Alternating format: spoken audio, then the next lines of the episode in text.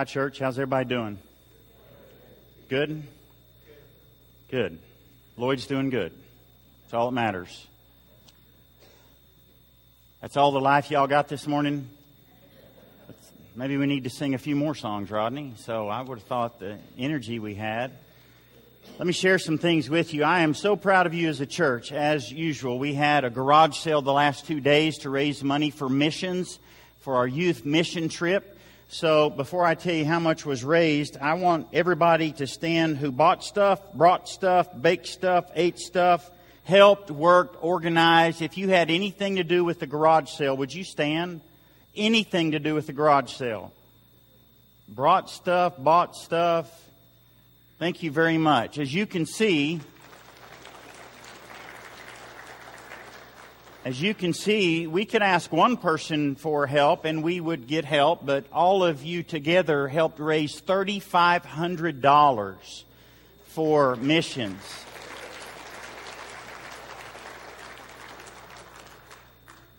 Larry, they weren't clapping for you coming in. So sorry. I just want to clear that up. Just want to clear that up.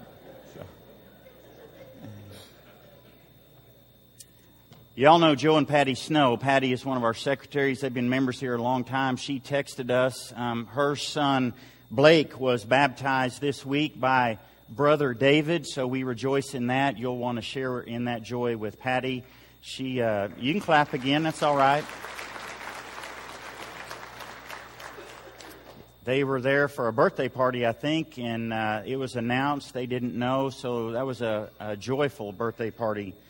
Um, and I want to remind you if you're, if you're looking for a church that has stuff going on, just look in the chairs around you. We uh, saturated you with all kinds of stuff today. There's an envelope about backpacks. You'll hear about that at the end of worship with a, uh, a video announcement. There's something about ladies' Bible class and every member Sunday. What would it be like for every member of this congregation to be here on one Sunday? We picked a Sunday where there's not as many football games, college related, that the majority of folks might be cheering for every member Sunday. I need 25 people just this week. 25 people for seven days. Can I have 25 people? You don't, it's on your own. Who will pray for this day? Would you raise your hand? 25 people. You'll pray for every member Sunday. For just for one week. Okay. You know who you are. God saw you raise your hand. Every member Sunday. That is October the 6th. So we are excited about that. So thank you for praying for that and about that. We are in a series called Here I Am to Worship. We're talking about worship. Today I want to talk about the power of your environment. The power of your environment. Your environment has the power to transform you. For example, ask any of our young people who have ever been, anybody in this audience who's ever been to Camp Deer Run by going to Camp Deer Run, that environment has the power to transform you. Think about a class you took in high school or a class you took in college that you said, that class changed my life. Because that environment has the power to transform you. Think about that coach, that teacher that you said changed my life. The environment can change you, it can transform you. Sometimes it's a negative environment. Sometimes a coach or a teacher or mom or a dad has beat you down so much or ridiculed you that that environment changed you. Some of y'all are probably recipients of that. Everybody probably has someone in their life because of that environment. You've got scars in your life. Your environment has the power to transform you. Sometimes it's difficult circumstances. Who hasn't lost a loved one? And we go through dealing with the death of a loved one. We hear the word cancer. So many folks have gone through cancer. There are difficult situations in life that sometimes we say, if it weren't for that circumstance, if it weren't for that environment, it would have never changed my life. Sometimes the negative, difficult situations in life transform us.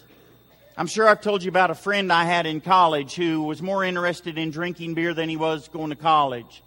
He was more interested in getting out of class to go drink. And one night he had had too much. He was out driving and he was in a vehicle wreck. I saw the pictures. He should have died. I don't know how he crawled out of that vehicle. And he said, because of that wreck, because of that environment, it changed my life. That negative, difficult situation in life changed him. Your environment has the ability to transform your life. Now, who doesn't want to be transformed? Everybody wants to be transformed. We all want to be different. Why do we go to the gym? Why do we walk? Why do we exercise? Why do, why do we go to the health institute? We want to be taller. We want to be shorter. We want to be skinnier. We want to be smarter. We want a different job. We may want a different family. We want to be transformed. We want to be different. And the hope of transformation is what keeps us going. The hope that I could lose some weight. The hope that maybe something would be different about a job. The hope that maybe something would be different about a financial situation gives us reason to live. The hope of heaven gives us reason to live transformed lives now. Your environment has the ability to transform your life. Now, let me tell you this that word transformation has biblical meaning. The word morphao, which means to change, there's scriptures that talk about transformation. The same God who saves us stays with us and wants to transform us. That Greek word morphao has to do with a molding process, a transformation process. So Paul says in Galatians 4, Christ being formed in you. That's a transformation process. In our scripture reading today, God had, uh, in Romans 8, God had predestined them to be conformed to the image of His Son. So Paul's saying that spiritual growth is a molding process. It's a transformation process. How are we transformed? If you'll change your environment, you'll probably be transformed. Now, we know that in a number of ways. If you want your kids to make better grades, you need to have your children run with kids who make better grades. Birds of a feather flock together. Richie, did you just call my kid a bird? No, it's not what I said. God knows this. When God led his people out of Egypt and out of slavery into the promised land, when they took the promised land which he had already given them, he said, when you go in, I want you to conquer everything destroy everything, get rid of everything, because God knew when His people were around pagan gods, that environment would transform them and they'd start worshiping pagan gods. We've looked at the verses that say we become like what we worship. We've looked at the verses in Romans 1, they traded worshiping the Creator for created things. God says bad company corrupts good morals. Your environment has the ability to change you. Has anybody ever told you you need to get out of that situation? You need to get out of that environment. Your environment has the ability to transform you. Now, what in the world does that have to do with worship? Turn with me to Genesis 22. Genesis 22 is a familiar story. It's about Abraham and Isaac. It's about sacrifice, but it's also about transformation. If you want to be transformed, if you want to be changed, put yourself in a different environment. Put yourself in an environment that will transform you. So, let me read a few verses from Genesis 22. Sometime later, God tested Abraham James, the brother of Jesus, says, You know that the testing of your faith produces perseverance, and perseverance is good because it helps you be mature and complete. It transforms you. So sometimes God uses, maybe all of the time, God uses our environment to try to change us. Sometime later, God tested Abraham. He put him in an environment to transform him. He said to him, Abraham, Abraham replied, Here I am. And God said, Take your son, your only son Isaac, whom you love, and go to the region of Moriah. Sacrifice him there as a burnt offering on one of the mountains I will tell you about. Early the next morning, Abraham got up and saddled his donkey. He took with him two of his servants and his son Isaac. When he had cut enough wood for the burnt offering, he set out for the place God had told him about. On the third day, Abraham looked up and saw the place in the, in, from a distance. Look at verse 6. Abraham took the wood for, for the burnt offering. He placed it on his son, and he himself carried the fire and the knife, and the two of them went on together. Isaac spoke up and said to his father, Abraham, Father, yes, my son, the fire and the wood are here, but where's the lamb? Here's the story. Abraham heard a voice. That voice was from God, and he'd heard that voice before. That voice had called him and said, I want you to leave your home and I want you to follow me. And Abraham listened. That voice said, I want you to be in a covenant relationship with me. And Abraham listened. That voice said, You and your wife are going to have a child. And they laughed. They laughed because they were way too old. They laughed because they'd be raising a kid and they'd be eating the same strained vegetable because nobody had a single tooth in the whole family. They laughed because when she went to Walmart, not only did she buy some diapers, she had to buy some Depends. They laughed because they were way too old to have kids. But Abraham's not laughing on this day. When he hears the voice of God say, I want you to take your son, the child of promise, the one that I'm going to make a great name, I want you to take your son and I want you to kill him. Ask Abraham, what are you doing on that day? And he's not going to say, well, we got a father son project. We got a field trip we're going to do. Notice what Abraham says as you read in Genesis 22, verse 5. When they get to Moriah, he said to the servant, Stay here with the donkey while I and the boy go over there. We will worship and we will return. Hey, Abraham, what are you doing on this day? It's not a field trip. It's not a father son outing. We're going to worship. I don't know how he can call what is about to happen worship. His son is about to die. He's going to raise the knife to plunge that into his son and offer him as a sacrifice to God. How in the world do you call that worship? Well, you need to put yourself in a place, in an environment where God can transform you. And God transforms you in worship. But here's the catch, church. If the only worship you do is what we're doing here this morning, one hour a week, I'm going to venture to say there's very little transformation in your life. If you view worship as only what we do on Sunday morning for an hour a week, the other 167 hours a week, if you view those as my time, I'm going to venture to say there's very little transformation taking place. You know how Abraham can view this as worship? Because this wasn't another go to church worship. This was his life. And when you give your life to God, God uses your life to transform you. So when you begin to worship outside of this church building, well, we talked about preparing for worship and studying God's Word. Listen, folks, I don't want you to spend more time in Scripture. I know that sounds kind of odd. I want you to get more Scripture in you. That's called transformation. We don't need more information. You know the Bible. What we need is to get the Scripture in us so God in us can transform us. And if the only time you're getting God in you is one hour a week, listen, church, there's not a whole lot of transformation happening. You can vouch for that. You say things like, Well, I don't see God doing anything in my life, and how come, how come, how come, how come? I would ask you about your worship life, your worship life. Not your worship time on Sunday morning.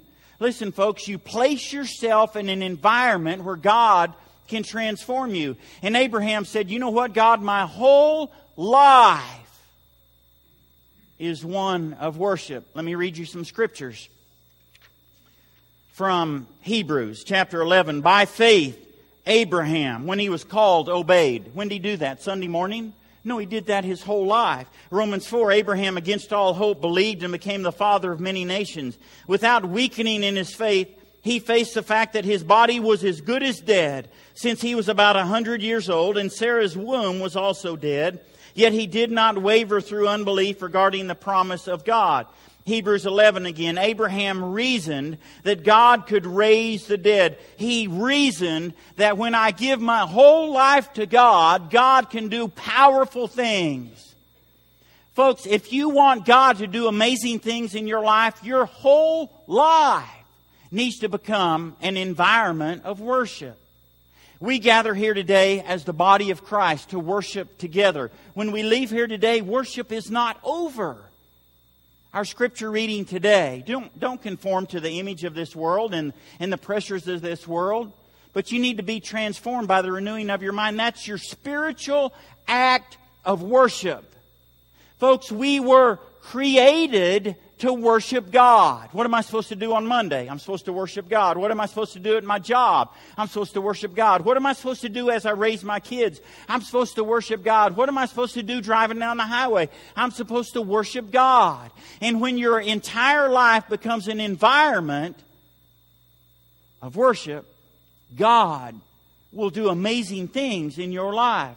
How was Abraham able to say, we will worship and we will return because he trusted God, he believed in God, he put his faith in God, and he knew that day when he released things to God, God provides. When you release things to God, God provides. Isaac said, Hey, Dad, yo, Abraham, Abe, Pops, listen, something's missing here today. We don't have a sacrifice. And Abraham said, God will provide. And God did. When you release to God, God provides. God can't transform anything that you don't give Him. So you gave God an hour today. Have you given God your marriage? Have you given God your kids? Have you given God your job? Have you given God your time? Have you given God your money? When you release to God, God provides. You can't tell me otherwise that when Abraham left that mountain, that environment, I believe he was a changed man. Because he released to God. God, he said, everything's yours. Everything's yours. Everything's yours. Even my son Isaac. You can have him too. And when he left Mount Moriah that day, he was transformed.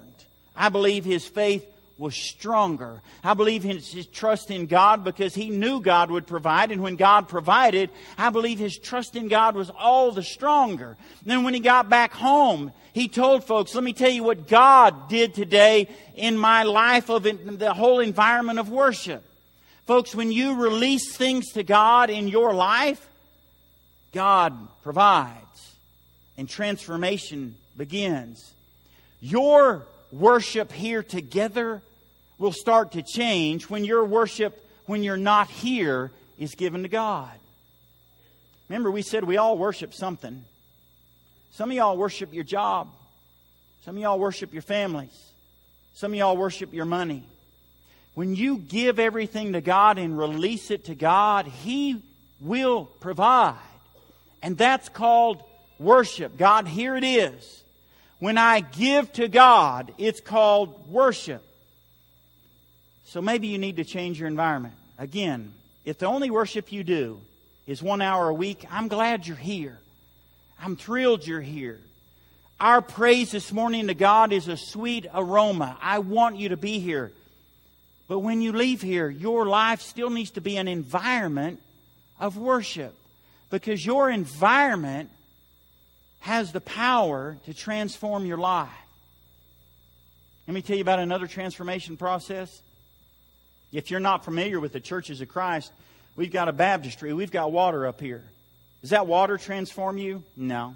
Does that baptistry transform you? No. You know what transforms you is when you give your life to God and say, you know what, I'm going to give you my life.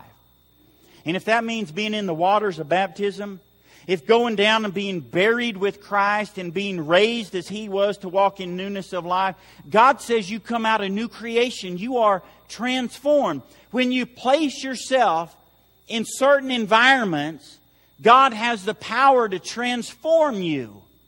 Some of y'all have been saying a long time, I, ain't never going to be baptized. Then you ain't never going to put yourself in an environment that God will transform you. Now, that's not the only environment. When you give life, when you give God your whole life, God transforms you. Folks, we were created to worship when we breathe. So if you're breathing tomorrow, you need to be worshiping God. Your environment is a transforming process. So if you want to be transformed today, it's real simple. Give your life in worship to God. When do I do that? When you're breathing. All the time. So that when you leave here, we will worship, we will return. When you're driving down the road, we will worship, we will return. Anything you do, you need to be thinking about God. Remember what we said a couple weeks ago? Ascribe to the Lord the glory due His name. When should I be doing that? All week long. If you're not thinking about God all week long, He's not thinking about transforming you. We offer the invitation of Jesus today for you to be transformed, for you to be changed for God to do something in you that you can't do yourself. You can't save yourself.